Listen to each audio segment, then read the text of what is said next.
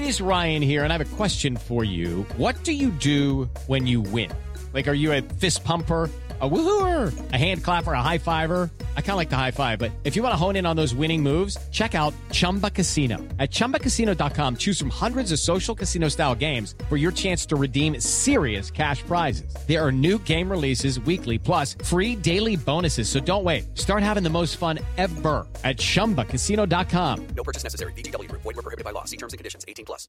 Hello, it is Ryan, and we could all use an extra bright spot in our day, couldn't we? Just to make up for things like sitting in traffic, doing the dishes, counting your steps, you know, all the mundane stuff. That is why I'm such a big fan of Chumba Casino. Chumba Casino has all your favorite social casino style games that you can play for free anytime, anywhere with daily bonuses. That should brighten your day a little.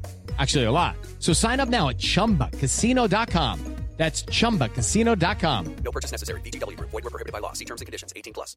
Hello, it is Ryan, and I was on a flight the other day playing one of my favorite social spin slot games on chumbacasino.com. I looked over the person sitting next to me, and you know what they were doing?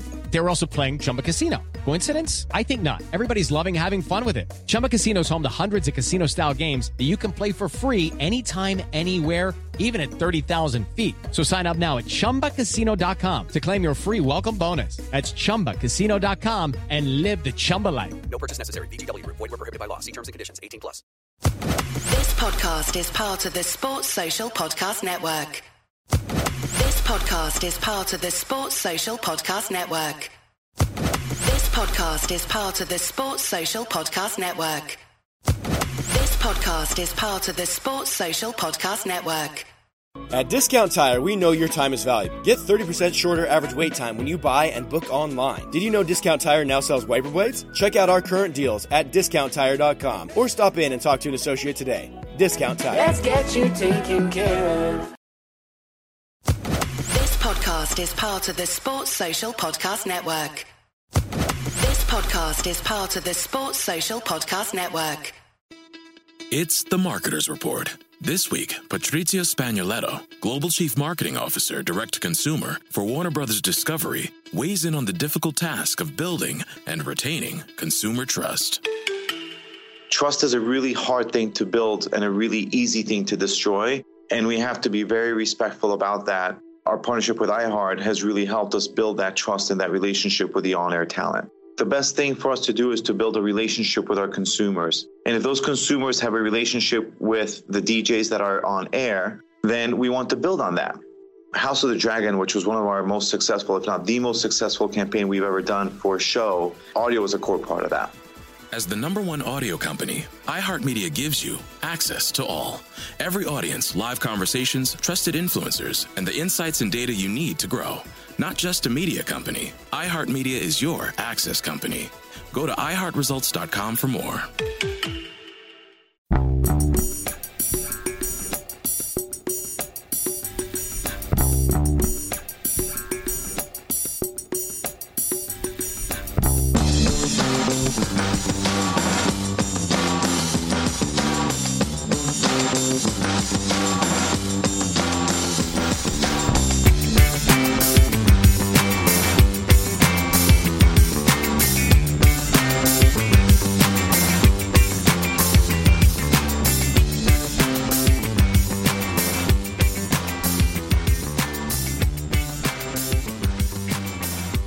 Welcome, ladies and gentlemen, to the Wednesday lunchtime edition of the Celtic State of Mind Bulletin. I'm Colin Watt, and today I'm delighted to be joined not only by my usual Wednesday co-host, um, Amy Canavan, but also by a Celtic State of Mind's David Sleight. David, how are you doing? Good, thanks, Colin. Happy to be here. And that's a nice uh, signed shirt you've got behind you. What is that one? Is that the Invincible? The That's the Invincible shirt, framed uh, courtesy of uh, Kevin Tate at the penalty spot, Sword Street, Glasgow. So a nice wee plug for him. I'm sure he's loving that. Amy, how have you been today? I'm doing all right, Colin. Just delighted to be here. It's nice to have David in as well. Get back to a trio. It's always that bit nicer. means I don't need to talk as much. So, David, on you go. yeah, Do my David, I think I think you're saving both of us today. I'm suffering from a bit of a cold, so apologies for any um, sort of snottiness you hear coming through. Um, but hay fever season has hit, so we know what is happening there. Um, before we get started today, I just want to pass on Um, everyone's best wishes from a Celtic state of mind to Moussa Dembele. That was quite frightening seeing that video yesterday, but by all accounts, he's back up. He actually drove himself away from the training ground afterwards, so um, we hope that he's doing okay. We look forward to hearing uh, an update on his health in the next couple of days. David, when you've seen that video, your first, you just think of the worst straight away, don't you? Yeah, you think of the worst. Um, really scary moment uh, for everyone. Um, it was heartening to see um, how quickly um, there was help on the scene, and not just his teammates, but professional help with an ambulance uh, at the side of the training ground. So it looked like he looks like he was very, very well looked after by the Atletico Madrid staff, and um, by all accounts, able to drive himself home. So hopefully, um, just a just a scare for Moussa, but that's something he'll perhaps need to keep an eye on going forward. You know, there's been there's been you know two or three well documented cases in the past ten years of, of something similar happening with um, w- with far more severe consequences. Something something that uh, that Moussa will perhaps need to keep an eye on as, as his career progresses. Yeah, and Amy, by all accounts, he seemed to be able to drive himself away from the scene, which is always a great sign. Um, for our generation, he's probably one of the best strikers we've seen since Henrik Larsson. So um, we've always keeping an eye on his progress and his move to Atletico. That this just kind of came at the wrong time for him, hasn't it? Yeah, absolutely. It is, it's a tough one. Um, and no matter who it is, it doesn't matter that it's the, the King of Glasgow derby. It's not at all.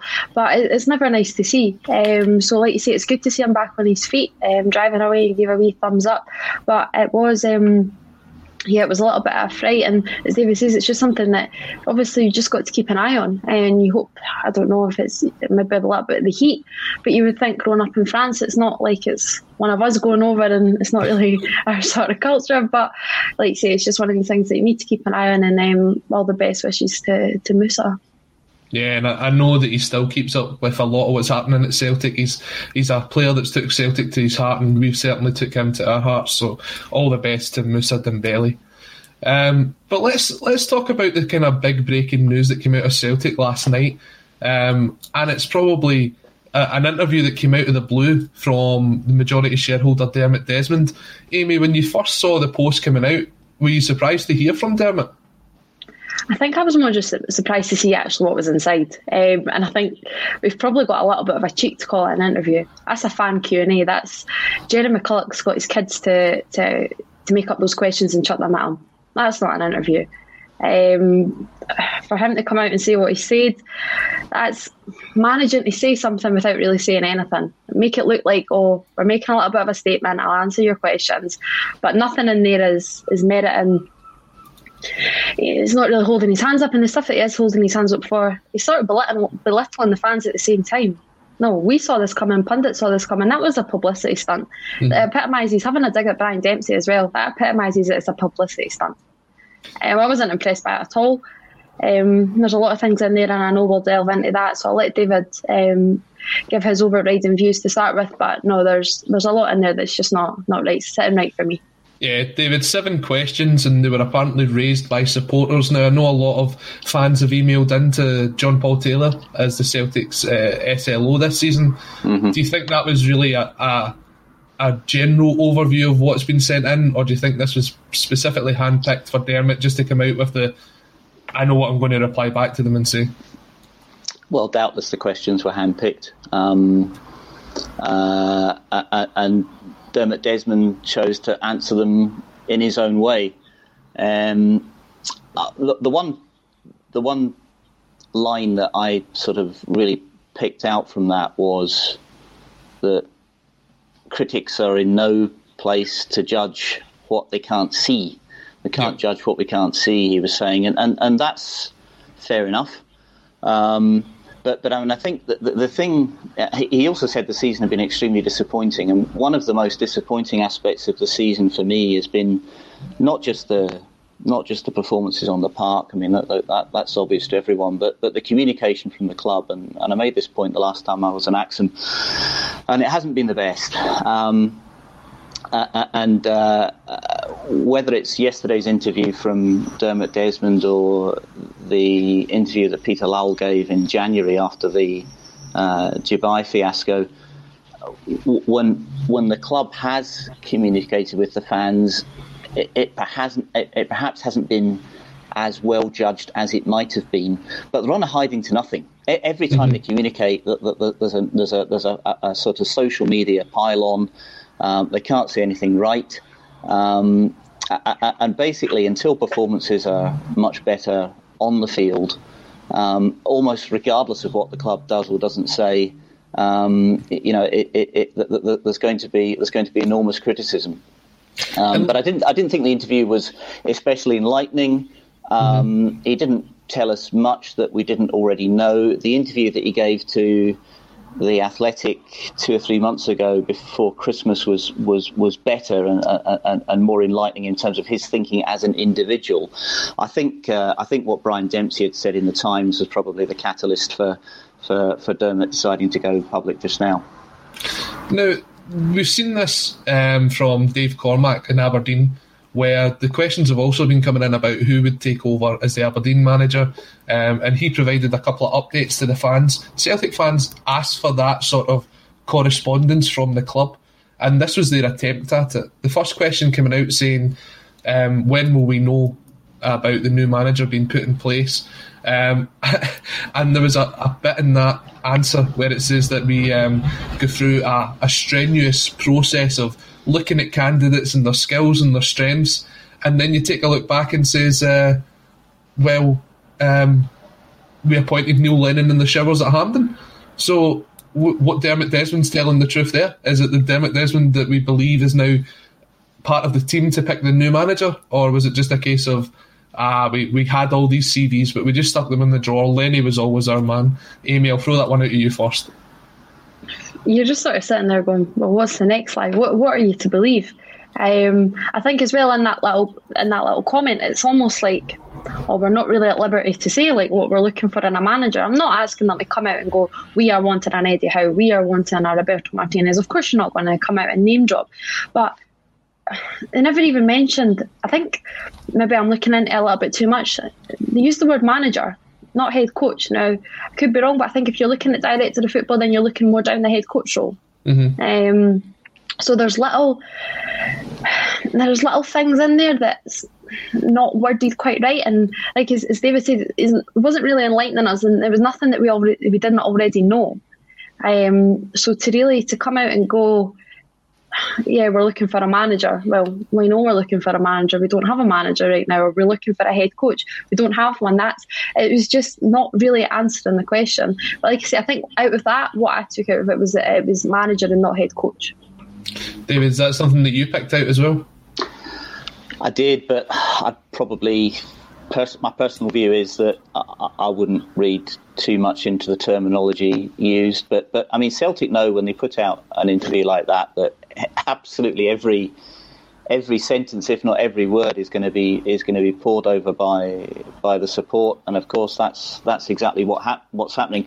What what what he did tell us is that. Um, uh, you know, he, he, gave he gave some insight into the um, into the decision makers, um, as well as Ian Bankier, um, uh, Peter Lawwell's involved. Um, and Dominic McKay, the new CEO, um, has some input, uh, according to Dermot Desmond as well. As you as you would expect, I've, I've, no reason to doubt that any of that's true.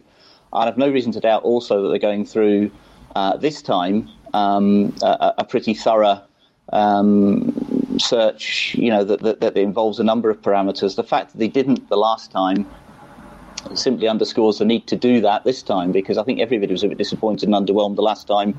And the way the appointment was made uh, in the aftermath of the cup final win over Hearts was it was just a it, it, just kind of lent itself to, to criticism. I'm sure if the club could perhaps rewind on the way that was handled, they might they might do it differently. Disappointing to hear last time that CVs were just sort of shoved in the drawer and, and, and, and kept for a rainy day. Well, the rainy day has now arrived, so mm-hmm. um, those CDs, CVs are perhaps having the, the, the, dust blown off them, and let, us hope that um, a much more rigorous approach is being taken this time. If what Dermot Desmond says is true, then it would seem that that's the case. Yeah, I've got to agree with you there. Um, and t- he the, goes on to the next point, sorry, um, of who they are saying is in charge of this whole process. So Peter Lawwell, Dermot Desmond, Ian Bankier, and Dominic McKay will be part of that process. A lot of Celtic fans will be asking, why is Peter Lawwell involved? Now, we know that Dominic McKay isn't taking over until the summer. That's been confirmed not only by Celtic but by Scottish Rugby, um, that they won't let him go until the confirmed date that was already put in as part of the press conference and part of the press releases. Um, does that suggest to you, Amy, that we'll see an appointment in before we see Dominic McKay come into the draw? I think that's what you've got to take out of it. Because um, if not, then why is Lawwell got an opinion after whatever date it is that McKay comes in, sort of first of July or whatever it is. Um, so again, and right now you've still got you've still got to give him his place. Right now, he currently still is the CEO. Mm-hmm. Can't just totally and utterly shut him out, no matter how many Celtic fans would maybe want that. Um, so yeah, again, as David says, he was also part of that process last time. Those CVs chucked into the cupboard for that rainy day. Well, then he knows the cupboard. He knows where the drawer is. Get them out. So of course you've still got to include him as we say right now because at the end of the day, it is still his role. Yeah, David. You, obviously, you mentioned that the idea of Dominic McKay having the involvement. You'd like to think that he will definitely have at least a say on the final candidates if he's not already involved in some other things that's going on behind the scenes at the club at the minute. I've absolutely no doubt that he will. Um, and I've some I've some experience of how corporate governance works and how boards work, and um, I've absolutely no doubt that Dominic Mackay, as incoming CEO, will have um, a very strong say in uh, in who the new man is. And um, I, I, I, think the fact that Peter Lawwell is the outgoing CEO will be will be factored into discussions as as, as well, and, and, and his views perhaps weighted accordingly.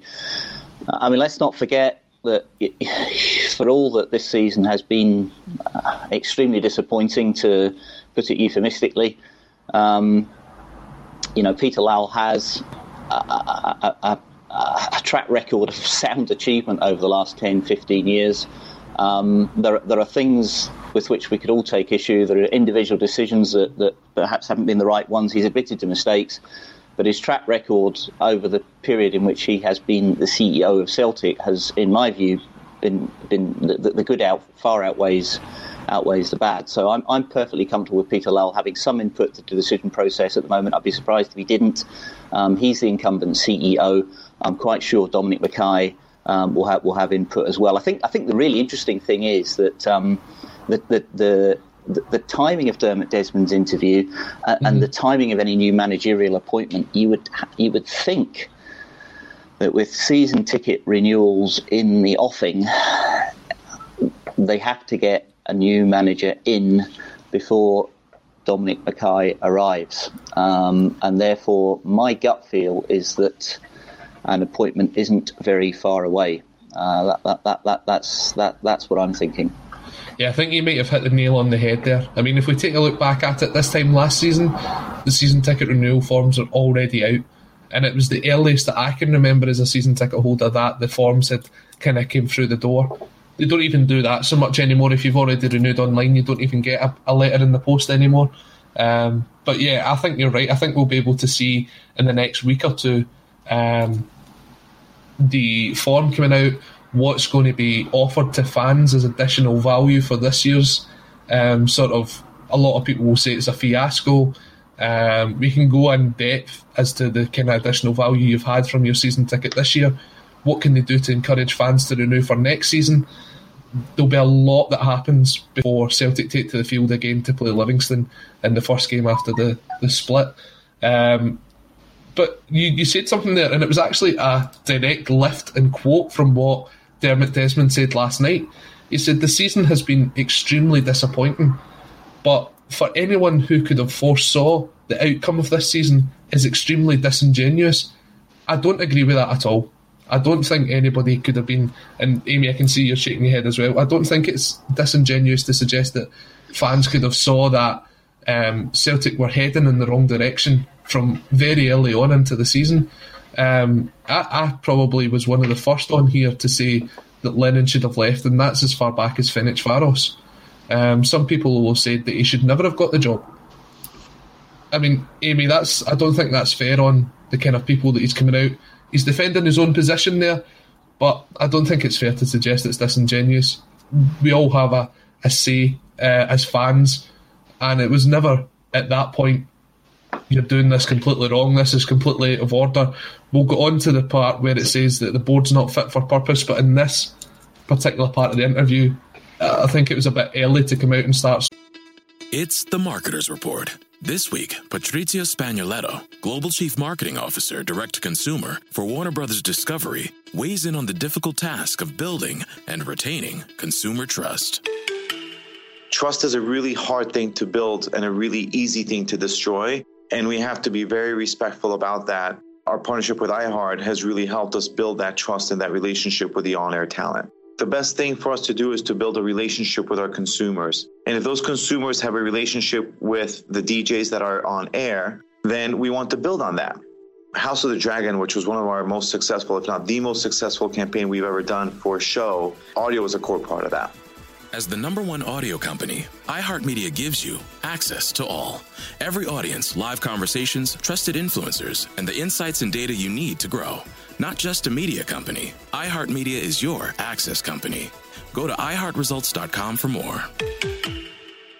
This week on the Marketer's Report, Patrizio Spagnoletto, Global Chief Marketing Officer, Direct to Consumer for Warner Brothers Discovery, weighs in on building trust. Trust is a really hard thing to build and a really easy thing to destroy. And we have to be very respectful about that. Our partnership with iHeart has really helped us build that trust and that relationship with the on air talent. As the number one audio company, iHeartMedia gives you access to all. Every audience, live conversations, trusted influencers, and the data you need to grow. Go to iHeartResults.com for more. Swinging the bat at people. Yeah, you can't come out like you say, you can't come out and swing the bat. People did foresee this, and okay, right, maybe you can say more than most think than anything. Maybe you didn't see this Celtic collapse happening, but no, you did see. You saw Rangers building. Now this has been happening. They dropped down to the lowest division in Scottish football. We should be light years ahead of them. We should be decades and decades ahead. They have been building something. Gerrard has been building something. The media, uh, the media have pressed on it that the five ones, the five nils, it was it was getting that little bit closer. It was two ones, it was one nils, and you can look into them. But you don't even need to look at the results. You just look at what Rangers has been building. You look at them getting Glenn Kamara for what was it, 50 grand or something they got Glenn Kamara from. That's an absolute bargain for Dundee. He was on our doorstep as well. He was he didn't he wasn't somebody that they went away to Bulgaria and got or Hungary. No, he was at Dundee. We we had him in our vision as well.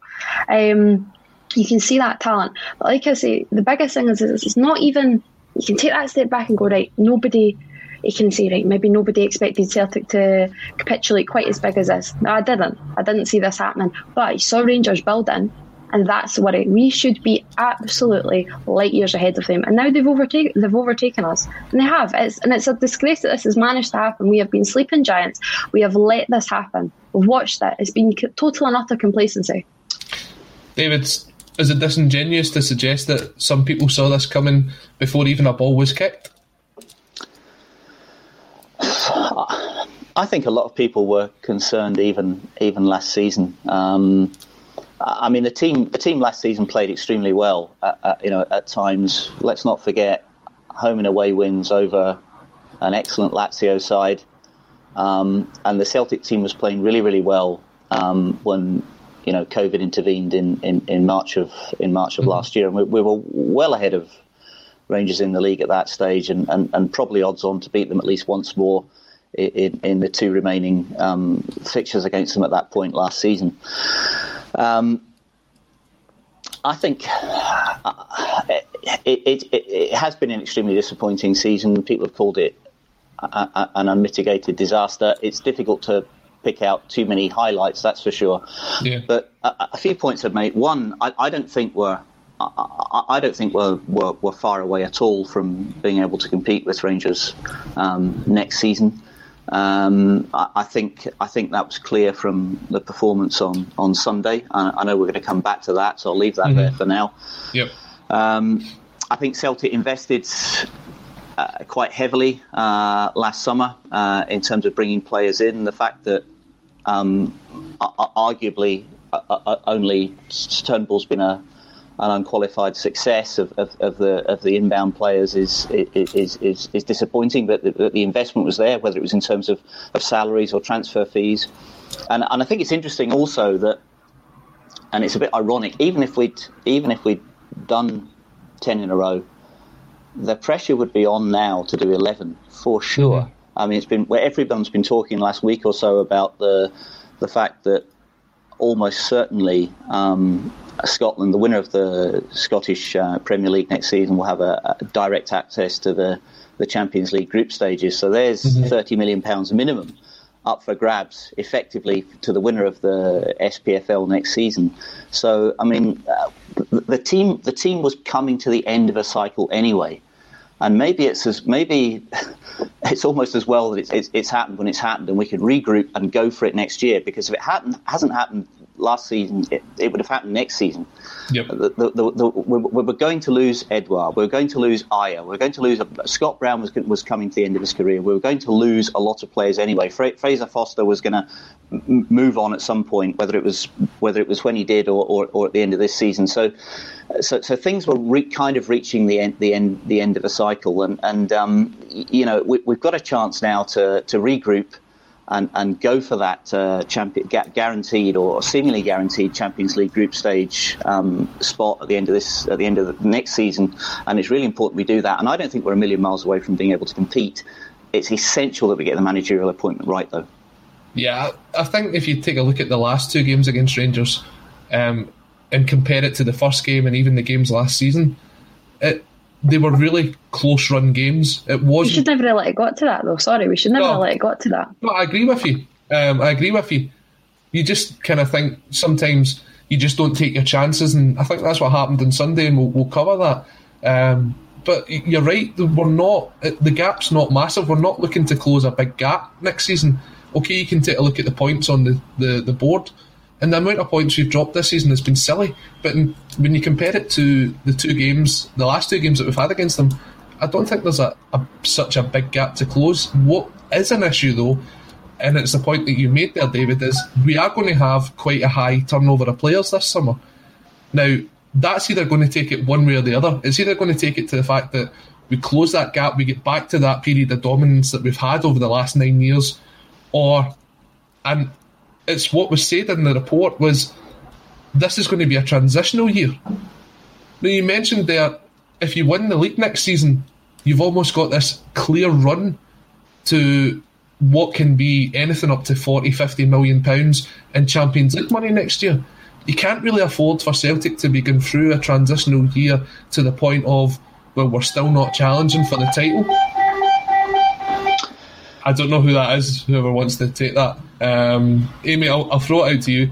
Can this be a transitional season next year, or has the fact that we haven't challenged this year already been the start of the transition? Well, it has to continue because right now nothing's looking. Like you can see that we maybe played well the last two games against Rangers. Sunday meant nothing. It's a club that have already won the title. They just came off an absolutely horrendous fiasco from Thursday night, and I'm not talking about the football. I mean, and everything else that takes its toll. Um, and that will take its toll. Everything that's happened with Glenn Kamara and everything that's happened with the whole system, they deserve what they what they have going on. They weren't going into this game how we should have been going into it. We should we should have been light years still ahead of them on Sunday. Yeah, maybe we played that a little bit better, um, but at the end of the day, we never got the result, and that's what fundamentally matters. So it has to be a transitional period next year. It has to be because, like I say, I can't believe that we're even. It's just why we're, we're having to talk about. All right, okay, maybe the gap we're not having to close is that big. We shouldn't mm-hmm. even need to be closing a, gla- a gap. keep going back. That League Cup final that we we stole off Rangers. That yeah. should have been the turning point, and that should have been the red flag while they're on our tails. And again, we slept and we've let them overtake. And I take nothing from Sunday, and I know we'll come on to that, but I don't take a lot of positives. Yeah, okay, the first 45 was decent. First 45 at Ibrox was decent. Never took a result at the end of it. And for them, it was a dead rubber on Sunday. And I know you can say, okay, playing Celtics, maybe not a dead rubber. But in the grand scheme of things, of course it is for them. Yeah, I, I feel as if that, and I think it was put um, maybe by the guys on the Monday Club, it did feel like an almost a testimonial, a friendly towards the end of that game on Sunday both teams were happy with what they got. No one was really throwing themselves at it, and uh, I don't know what else we could have expected. The league's over, um, but for me, I wanted Celtic to go out there and try and get some pride back, and to get the points. I mean, it's getting to the stage now that the last time Celtic in the league beat Rangers, Jonny Hayes scored. That's how far back we're going. It's it's quite a sad thought considering the kind of period of dominance we've had over this last nine years and how quick it's just disappeared. But David, can Celtic have a transitional season next year and still push for the league title? I think so. Yes, um, but but I, I, expect there'll be um, quite significant investment in the in the team this summer. Um, I'm, I'm as frustrated as anyone. Uh, look, in, in, my in my unguarded moments, I'm banging my head against a brick wall in my, my flat here uh, at the way this season has gone, at the way that um, Rangers have been allowed to to, to, to, to close the gap on us. Um, and in many ways, I'd agree with, with, with, Amy and others that we, we, should be we should be light years ahead of them, and it, it's it's really frustrating that, that, that we're not. But I, I, I the gauntlet's been laid down, the challenge has been laid down. I expect Celtic to invest heavily in the squad this summer. I hope they make the right managerial appointment. I probably is. Every fan you interview will have a different opinion on it. I've I've, I've got my own. Um, uh, I think the managerial appointment is the is the most important of all, and I do think it's worth it's worth paying a high salary to attract the best possible candidate. Um, when, when, we look at some of the, the, the, money that's been, I regret to say, frittered away on on, mm-hmm. on the salary of players who've contributed very very little. Um, you know, investing that money in, in a top quality coach, uh, I think would really pay dividends. But I expect a strong investment in the squad uh, in the summer. Uh, and I think Celtic will absolutely be in a position to uh, to, to, compete next season. And um, I, I, am really quite optimistic as regards uh, as regards the the, the 21-22 campaign. The next two questions that were part of the interview was something that actually quite surprised me. Um, that it was put towards him, and if I'm being honest, I don't think this is the way that it was asked to Dermot Desmond. The first one was about not being a true fan it's a criticism that we've seen all over social media um, over the last not just 12 months, but for the last period of time that Dermot isn't actually a true fan. Uh, quite a few people in the comment section today already saying that he's a Manchester United fan first, Celtic fan second. Um, and then the, the second one about the board not being fit for purpose. I'm going to combine the two of these together just to kind of um, keep us on track here for time. But basically, the not the true fan thing came from what you mentioned earlier uh, David, about Brian Dempsey's article in the Times on fan ownership. Mm-hmm. Um, and his response back basically says that when you take a look at the period that we're in, it's nowhere quite near the, the situation we were in the 90s. Celtic are financially strong and have a stable ownership. And I have to agree with him. When you take a look at Celtic's yeah. financial performances, considering some of the performances we see of teams across Europe during this pandemic, it is head and shoulders above them. They're still minimising the losses as much as possible. They've built up this reserve over a, over a period of time where a lot of people, including myself, were asking us to invest in the team to get that um, kind of drive forward to push for um, success in Europe. And the fact that we managed to have this reserve of cash and we've been able to bring through players that we've been able to sell on is probably what has seen us through this period. And I don't think we're at the end of the point where we could still see in six months' time teams going under because they just don't have the ability to survive through this period without having fans at the games. Um, Amy, the, the, not a true fan. Do you think do you think Desmond's really that bothered about people coming out and saying you're not a true fan, or do you think this one really hit him? Well, there's obviously something that he's felt that now he's had to come out and say it again in this interview or whatever fan Q and A at this time I'll be honest, I don't really care if he's a fan or not right now. Um, it's how long has he been in the position? 17, 18 years or something like that. I don't know how long he's been. I have no idea how long he's been in it, right? it, to me, right now, it doesn't really matter. Is this a really crunch question that needs to be asked right now? No, not really. So it is a little bit of a publicity stunt, I feel, and it's coming out in response to obviously Brian Dempsey, as David alluded to, and what, and what he said the, in, in the time, sorry it's a tough one, obviously, as well. So I'm not going to sit here and try and compare these times to the 90s. And obviously, this is what he's he spoke about. I wasn't there, but I can only take it down to what people around me are saying. Know, and I know that like my dad's not as worried as what he was in the 90s and he tells me about that so but i'm not going to sit here and try and compare and this one this one definitely is for david and he's far more clued up on this for me but like i say right now do i really mind if dermot desmond's not the biggest fan in the world not really. It's not really been a topic point of. Uh, it has been a talking point over the years, but why does it need to be spoke about now? As everything that's coming around right now, this is this isn't a crunch question. David, do you agree with that? The the idea of um, not being a true fan. It's is it just something that he came out and just wanted to swat away at the first chance he got? It's obviously hit a raw nerve. Um, yeah.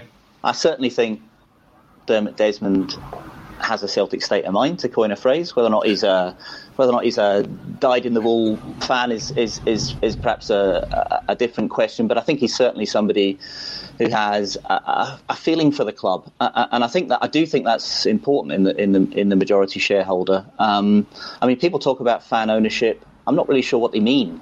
Um, I mean, do we want do we want a, a, a German style 50 plus one rule where where um, effectively the, the, the, club is run like a members club, almost like an English county cricket club, albeit with, with an executive um, board of directors, so mm-hmm. that uh, so that f- at least fifty percent plus one share are in the ownership of the fans, and no private investor can take uh, can take more than fifty percent of the shares. Is that is that what's is that if that's is that what's meant?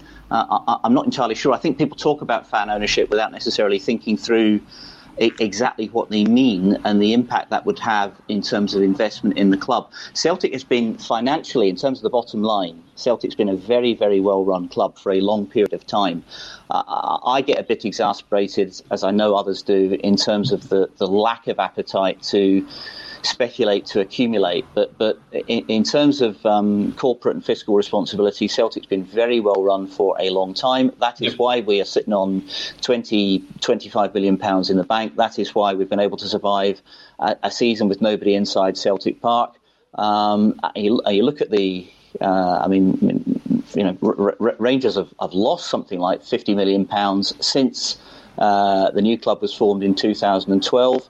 Um, and it, it, it, it beats me how under financial fair play rules they've been allowed to do what they have done. I mean, it seems to be just entirely financed by by soft loans. Celtic haven't gone down that route. They have a majority shareholder who is who, who is um, he might not be everybody's cup of tea, but he's a Celtic-minded individual. I think it's a relatively a, benign despot in some ways, you, you, you might say, uh, uh and um, I, I, think I think as a club, Celtic has been well run financially for a long period of time. That doesn't mean to say that uh, I agree with every decision that's been taken, or that, that the, the, the, the, right decisions have been taken in terms of the team on the park each and every step of the way. I think it's clear that, that hasn't hasn't been the case at times, but but we're, we're, we're fortunate that we've we've got you know 20 25 million pounds in the bank to ride out this storm. You look at the amount of money that some of the clubs particularly in France, are losing this season with with uh, with the with the TV deal over there having mm-hmm. collapsed no fans in stadium, no season ticket revenue. You've got you've got average sized clubs in France. I, look, I was reading L'Equipe the other day. Saint Etienne have lost 35 million euros this season. That's completely unsustainable, and mm-hmm. and with, with with no immediate prospect of. It's the Marketers Report. This week, Patrizio Spagnoletto, Global Chief Marketing Officer, Direct to Consumer for Warner Brothers Discovery, weighs in on the difficult task of building and retaining consumer trust trust is a really hard thing to build and a really easy thing to destroy. And we have to be very respectful about that. Our partnership with iHeart has really helped us build that trust and that relationship with the on air talent. The best thing for us to do is to build a relationship with our consumers. And if those consumers have a relationship with the DJs that are on air, then we want to build on that.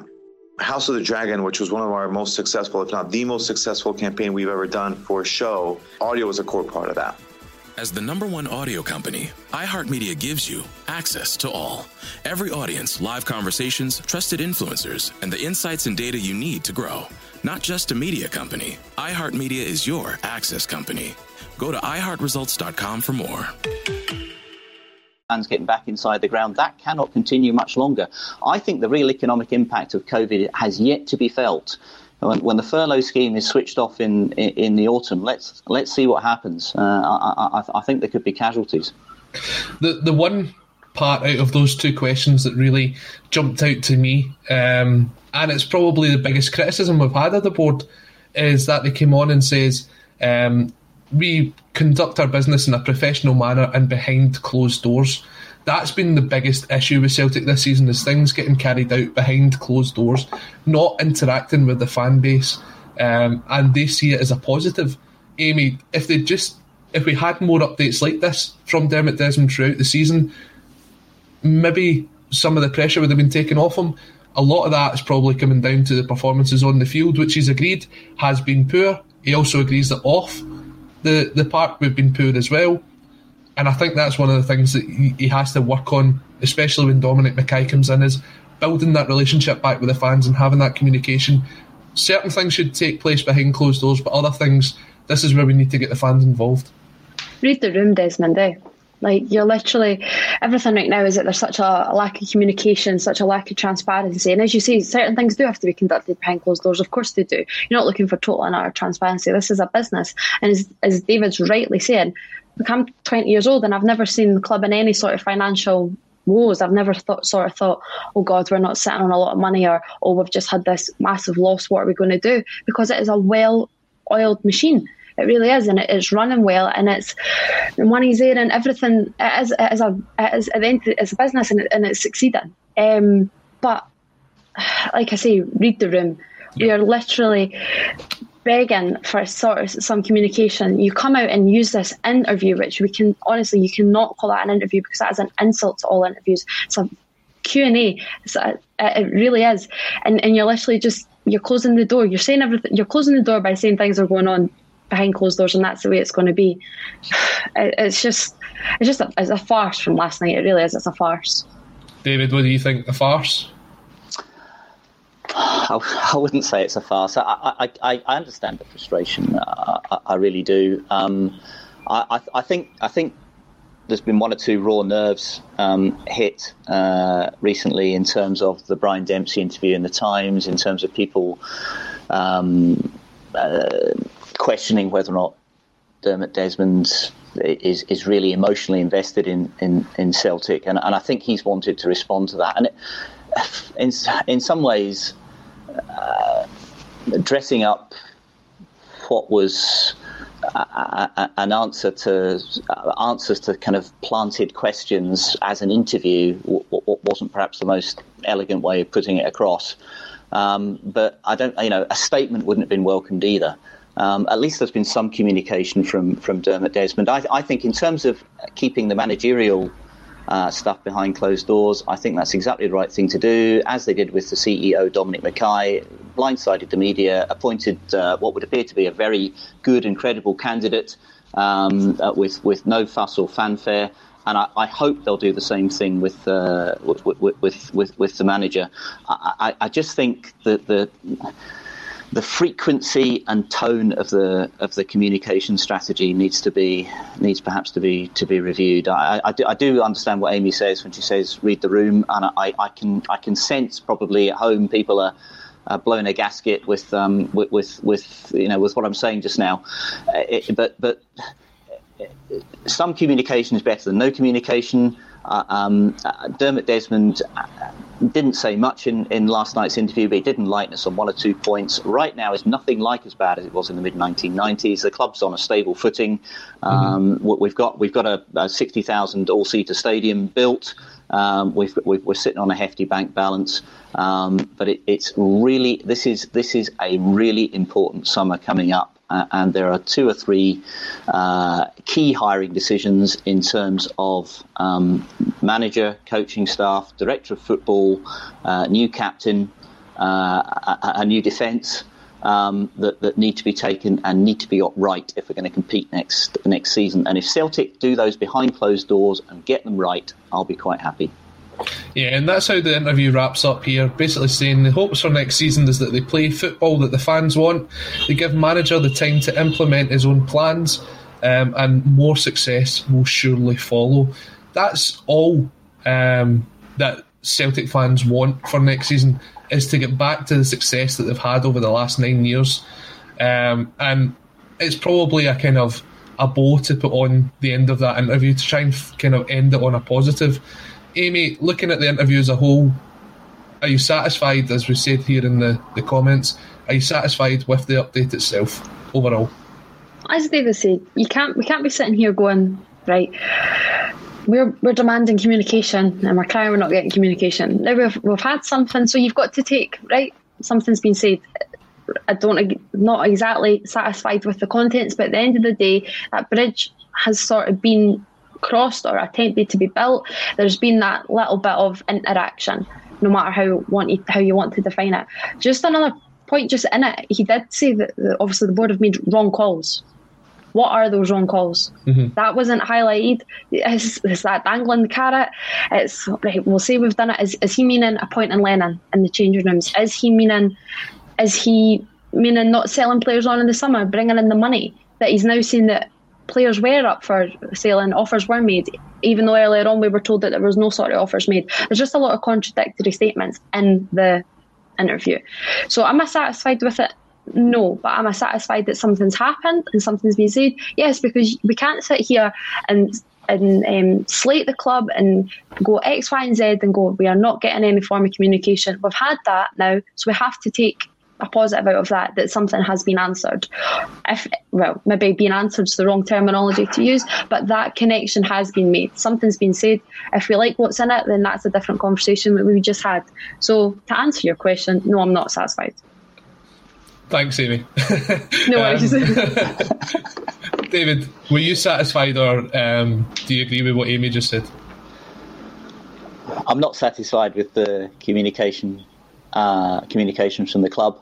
Um, I think they've been I think they've been lacking over the last um, over the last six to nine months. Whether it's been uh, in, in, terms of the sort of macro level communications, talking about you know the the, the, the, the direction of travel of the club as a whole, or whether it's been in terms of um, communication w- with individual season ticket holders in terms of you know the the, the, the proverbial value add that, that we're, we're, we're, supposed to receive or not receive as part of season ticket packages. I, I think it, I think the whole thing's left something to be desired.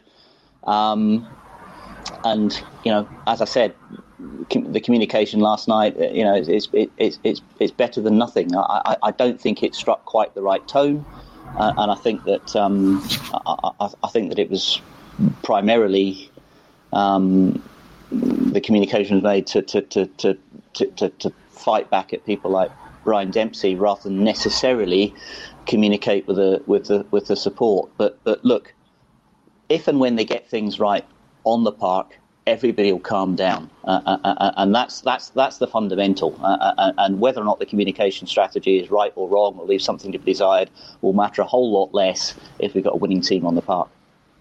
Taking a look at the, the statement overall, I think there was certainly um, some points that should have been made a long time ago, and it's good to see Dermot Desmond actually taking them on board.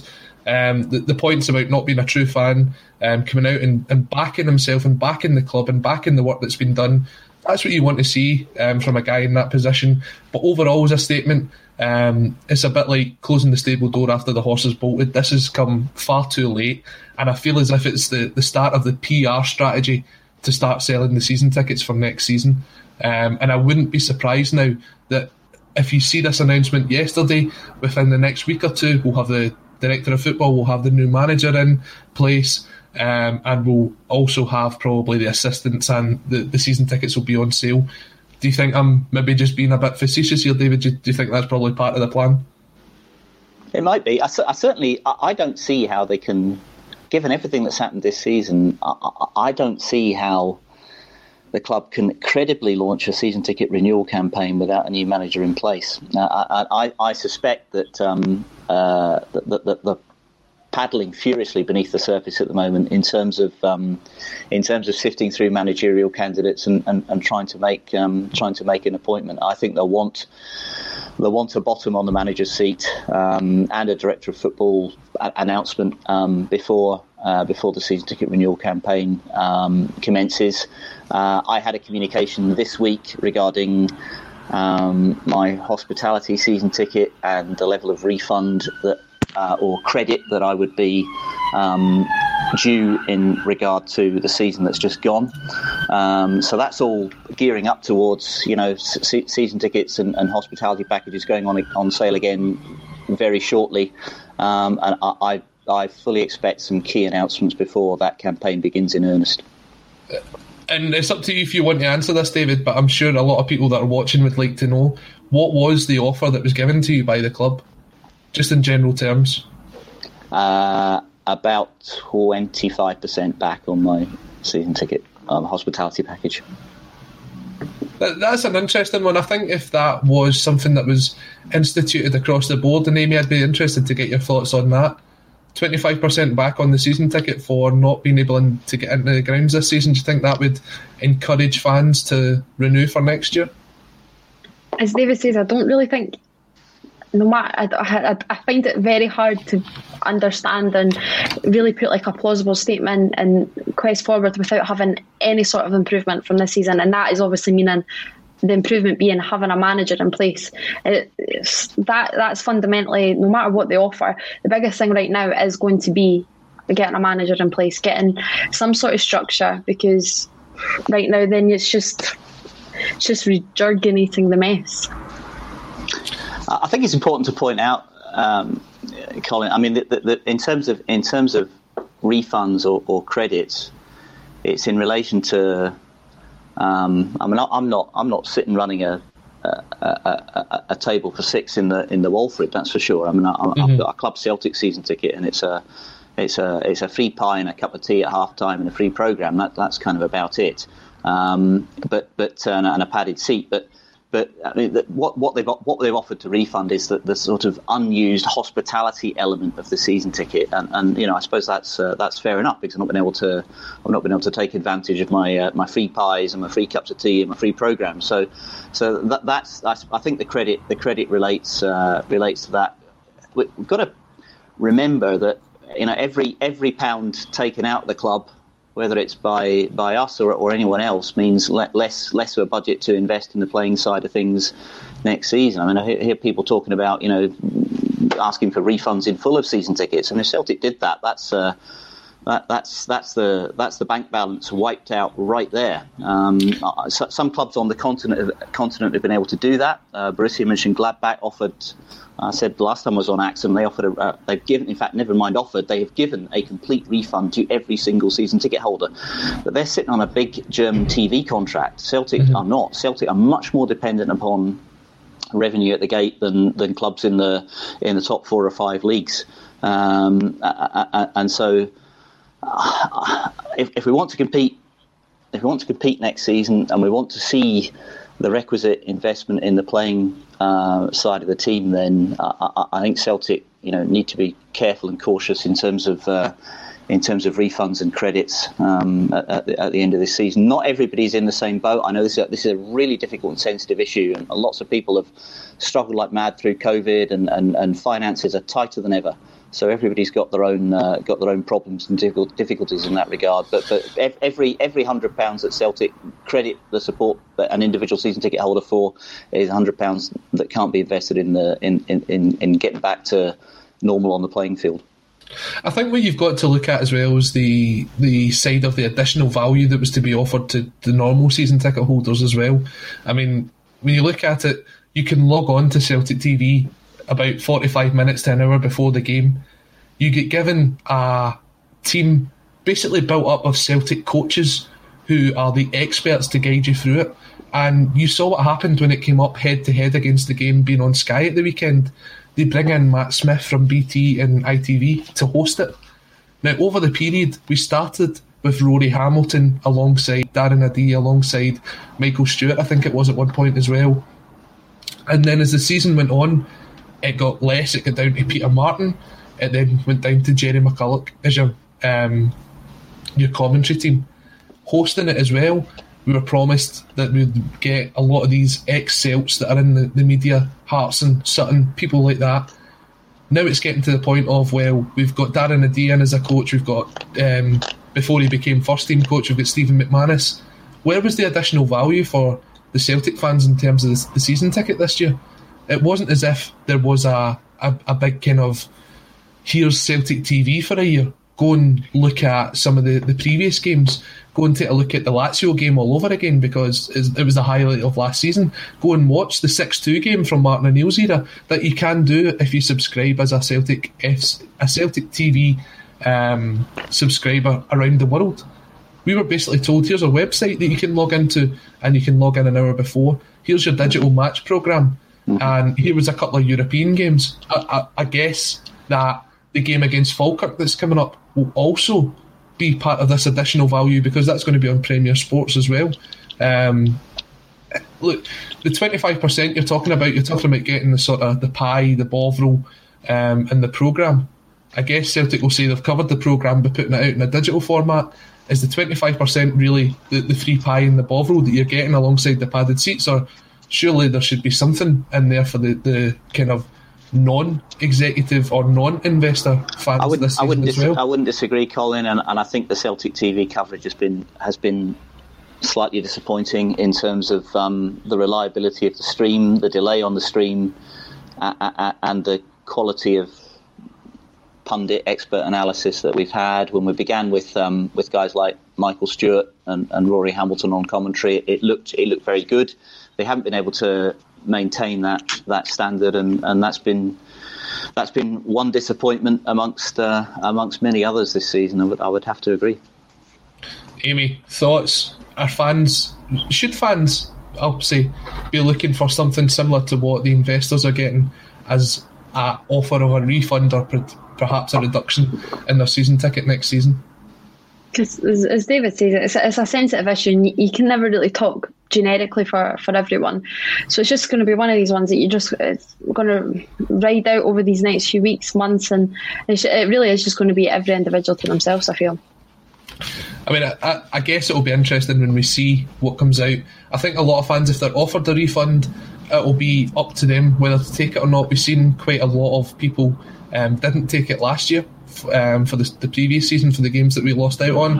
A lot of people then took it as performances kind of got worse throughout the season, and there's still quite a few people out there that haven't even been interested in taking it a lot of people that took it maybe reinvested it in this year's season ticket.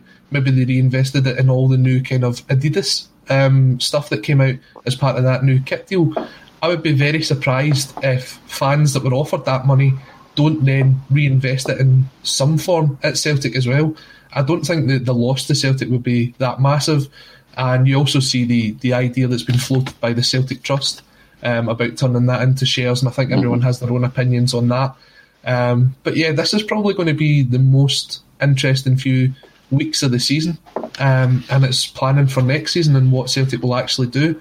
Um, but the fact that they've already started this correspondence with the um, the sort of club Celtic ticket holders, as you were mentioning, David, I think Celtic fans in general should be looking out for something, um, whether it be on social media or in the post over the next few weeks.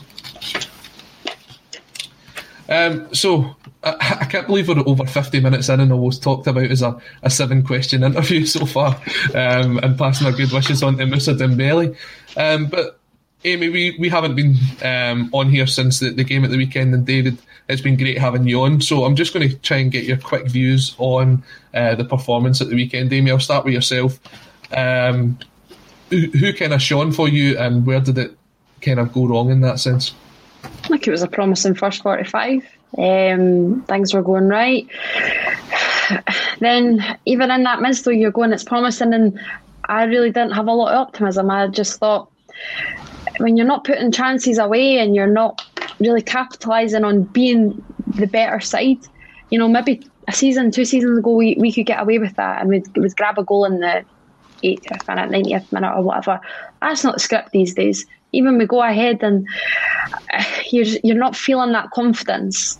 It's, a tough one. It's you heard used to hear clubs who talking. My friends would talk to me that, oh, even one up against Celtic, you don't feel confident because they're going to come back and they'll get that equaliser. I mean, they get the equaliser, they're going to they're going to um, kick on. That's how I feel now. Not even that heading one nil up, and you're just not feeling that sort of optimism and feeling any sort of, you know, obviously joy, but you're not feeling right. We're going to kick on from here. It's just sort of plain. And you just feel there's so many, as David spoke about already. There's so many defensive frailties. Um, every set piece, and it's an it's an intake of breath. The corners, you know, we can we can talk into it, but you, you could just sort of really say it all season. There was just a lot going wrong at the weekend. I was quite impressed with Elyounoussi in the first 45. Mhm. Thought he was actually quite a positive. Um, took his goal well, and I thought he was probably one of the brighter sparks. But other than that, that second 45, I think, just really epitomised everything. It was, it was dull. I never really, you don't really get any sort of joy, excitement, and I just feel it's flat. And I think as well, you're taking a lot into consideration the week that Rangers have had. Mm-hmm. And and that's the killer. You know, they've already wrapped up the league. They're probably still drunk. Uh, then you look at everything that happened on Thursday. You can talk about a, a European hangover as well, but like I said, it's not even the football that matters. Everything that that club and Glenn Kamara have went through and the way that they've they've handled certain things and it's rightly so that obviously that Celtic showed their solidarity with Rangers. It is, and we can talk about that in great depth or whatever. But at the end of the day, it was the right thing to do. Um, and I just feel at this time, you know, we should really be hitting ahead of Rangers. We we've had however many days, we're, we're, like 10 days without a game or something like that, or a mm-hmm. week without a game. You know, you would never have thought this was the side that had this rest period and hadn't had the hectic week that Rangers have had. And and like I say, there was just there was no real fighting spirit, and that just well, that's just the story of our season, isn't it? There is literally no fighting spirit within that side. Yeah, I think you could see it towards the last sort of 25 minutes of the game. There was a lot of heavy legs on the field, um, and you actually could see why David Turnbull now gets taken off. I think you could see him really tiring. That chance when he could have went through on goal, he was just kind of slow to get to it, slow to take advantage of it. Um, and Steven Davis managed to come back and get the tackle in on him. Uh, I, I think you can see for that reason why he gets taken off. For me, when I looked at the lineups, the thing that really surprised me was Leon Balogun playing at right back. And I think in the first 45 minutes, Celtic really got at him. Um, and you could see that's obviously where the goal came from. Um, but we just didn't take enough advantage of it. I mean, he was a guy playing completely out of position. Um, they also had Nathan Patterson sitting on the bench, who they eventually brought on. Once they brought that on, that weak link got removed, um, and Laxalt didn't get as much um, success down the left hand side as what he was getting in the first half, David. But when you take a look at the goal that we conceded, how we managed to concede from that position, that just sums up Celtic season. The ball was on the halfway line, and then within a minute and a half, it's in the back of the net. Uh, it's so frustrating, uh, uh, and I mean, so many people have said that the goal encapsulated our entire season, and in many ways, it did. Entirely avoidable, uh, absolutely no danger whatsoever.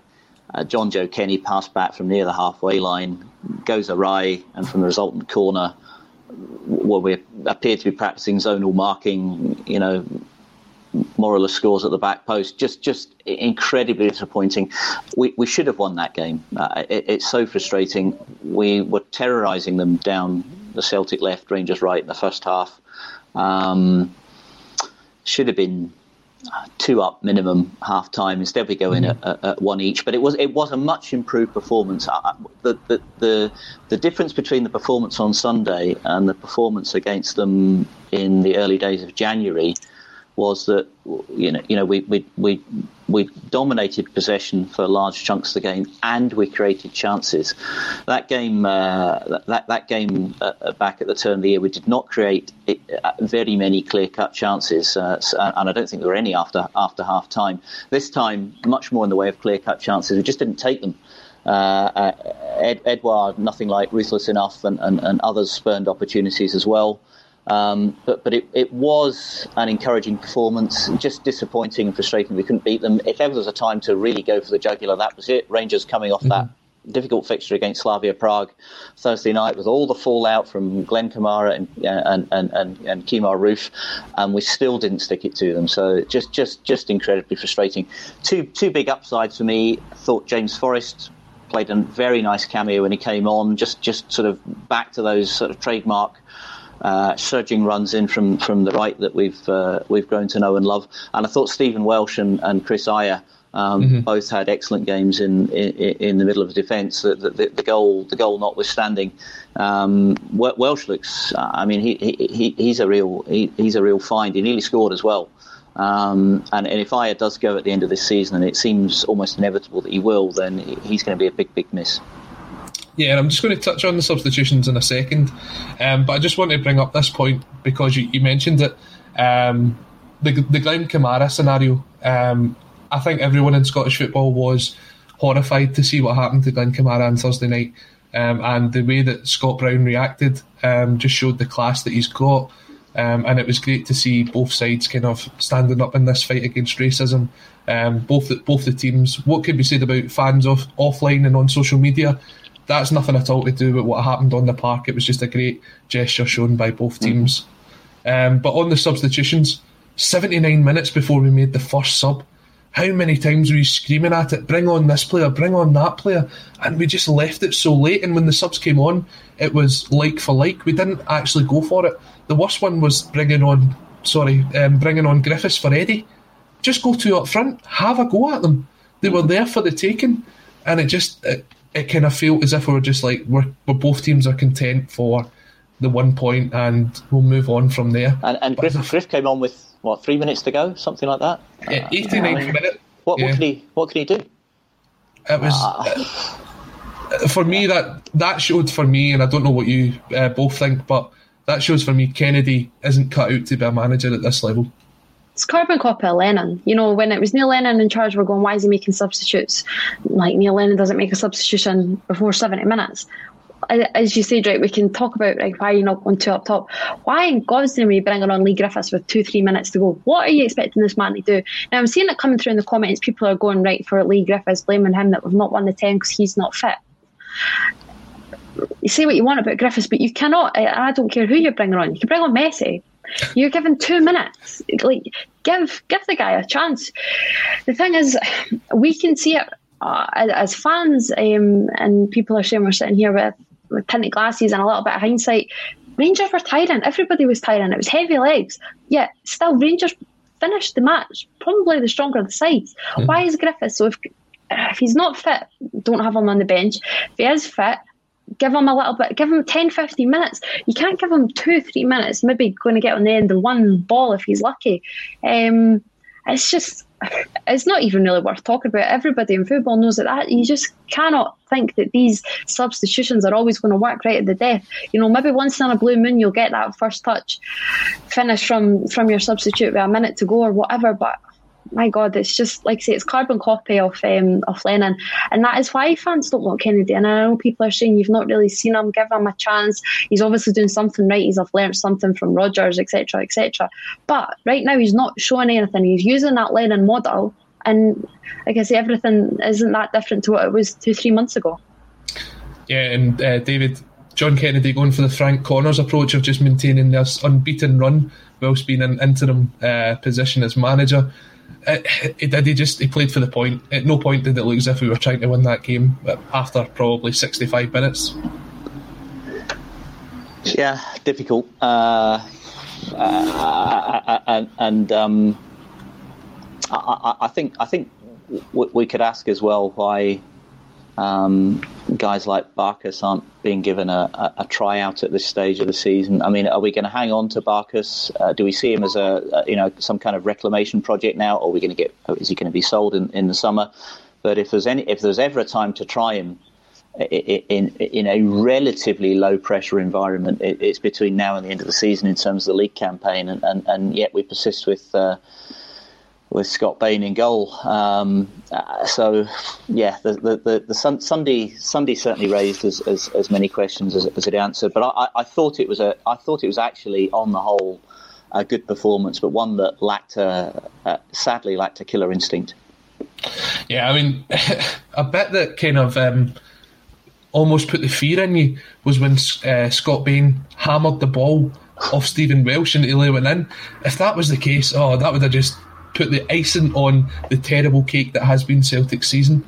Um, and then the fact that he can just laugh about it, that that was that was scary. Um, but again, conceding from a corner, uh, sorry, yeah, conceding from a corner. When you look at the amount of goals we've conceded from set pieces this season, I think it's in the kind of upper seventy percent of all the league goals have came either directly or indirectly from a set piece. We, we just don't seem to learn from our mistakes, do we? No, and that's something that that uh, you, would hope that the, the new coach, whoever that is, will, will will address and sort out in time for the Champions League qualifiers in July. And that's another reason. Never mind season ticket cam- campaign renewals. Why we need to get somebody in sooner rather than later. The clock is ticking in terms of recruitment, in terms of preparation time for uh, qualifiers in July, uh, uh and we need to we need to move quickly because I, I think the, the, the, the faults that we have. Uh are, are not. Um, they're not especially deep rooted. They are addressable. They can be fixed. I think they can be fixed over the course of this summer, by and large. But we need to start work now. Yeah, definitely. I think we can all agree on that. And it's been great. Apologies to everyone who is getting involved in the comment section, but there's just been so much to discuss today that we've not really had the chance to bring everything up. We do appreciate you getting involved. We are reading your comments, and it does actually come into play when we give our own responses here. Um, is that some of the comments that come through? Um, David, it's been fantastic having you on. Um, thank you for coming on to dissect what was an interesting update coming out of Dermot Desmond's uh, laptop. Amy, you are back on Sunday um, with the Soccer Supernova. Who have you got on this week? I have Danny Swanson this week, Colin. That'll be an interesting one. It was really uh, quite good. I enjoyed that. Really did enjoy it. And good was guy. John Daly last week? It was John Daly on Sunday, yeah. So, yeah, it was. Um, it's going well. Good few guests lined up as well. So, yeah, it's uh, it's exciting. Please tell me you asked Danny Swanson about the on-field fight that he had. Oh, I think he brought it up himself. I'm pretty sure he brought up himself, um, and he just thought it went. Um, so yeah, it was. Um, it was a really good chat. He's really down to earth, and it was. Um, yeah, it was a good one. Some some interesting insights, and obviously he played under Lennon as well at Hibs. So it was. Um, it was obviously it was filmed a few weeks ago as well. So it was. Um, it was all. It was all quite good timing actually. So. Well, I look forward to seeing that on Sunday, David. We look forward to having you back at some point on a Celtic State of Mind. Myself and Amy will definitely be back next Wednesday. Um, check us out on uh, a State of Mind. We've now surpassed Aberdeen Football Club for the amount of subscriptions that we have on YouTube. We're climbing that uh, footballing ladder. Do get involved. Leave us a comment after the show. Let us know how you get on. That really helps us. It gets us up there. Like and subscribe. Um, we'll be back tomorrow Paul John will be back with John Paul and Declan. That always gets more difficult every week to say um, with the Thursday um, Celtic State of Mind bulletin. But until then, everyone have a great day, stay safe, and as always, hail, hail.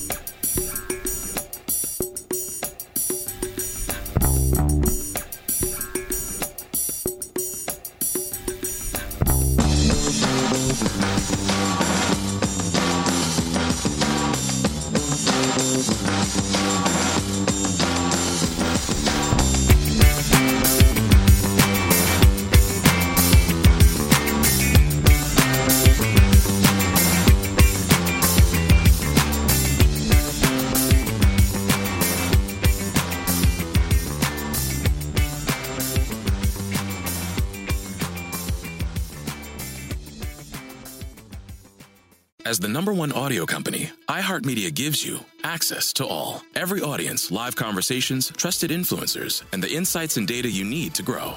iHeartMedia is your access company. Go to iHeartResults.com for more. Sports Social Podcast Network. Sports Social Podcast Network. Sports Social Podcast Network. Sports Social Podcast Network. Sports Social Podcast Network. Sports Social Podcast Network. Sports Social Podcast Network. At Discount Tire, we know your time is valuable. Get 30% shorter average wait time when you buy and book online. Did you know Discount Tire now sells wiper blades? Check out our current deals at discounttire.com or stop in and talk to an associate today. Discount Tire. Let's get you taken care of. Sports Social Podcast Network. Lucky Land Casino asking people what's the weirdest place you've gotten lucky? Lucky? In line at the deli, I guess? Aha, in my dentist's office. More than once, actually. Do I have to say? Yes, you do. In the car before my kids' PTA meeting. Really? Yes. Excuse me, what's the weirdest place you've gotten lucky? I never win and tell. Well, there you have it. You can get lucky anywhere playing at LuckyLandSlots.com. Play for free right now. Are you feeling lucky? No purchase necessary. Void where prohibited by law. 18 plus. Terms and conditions apply. See website for details.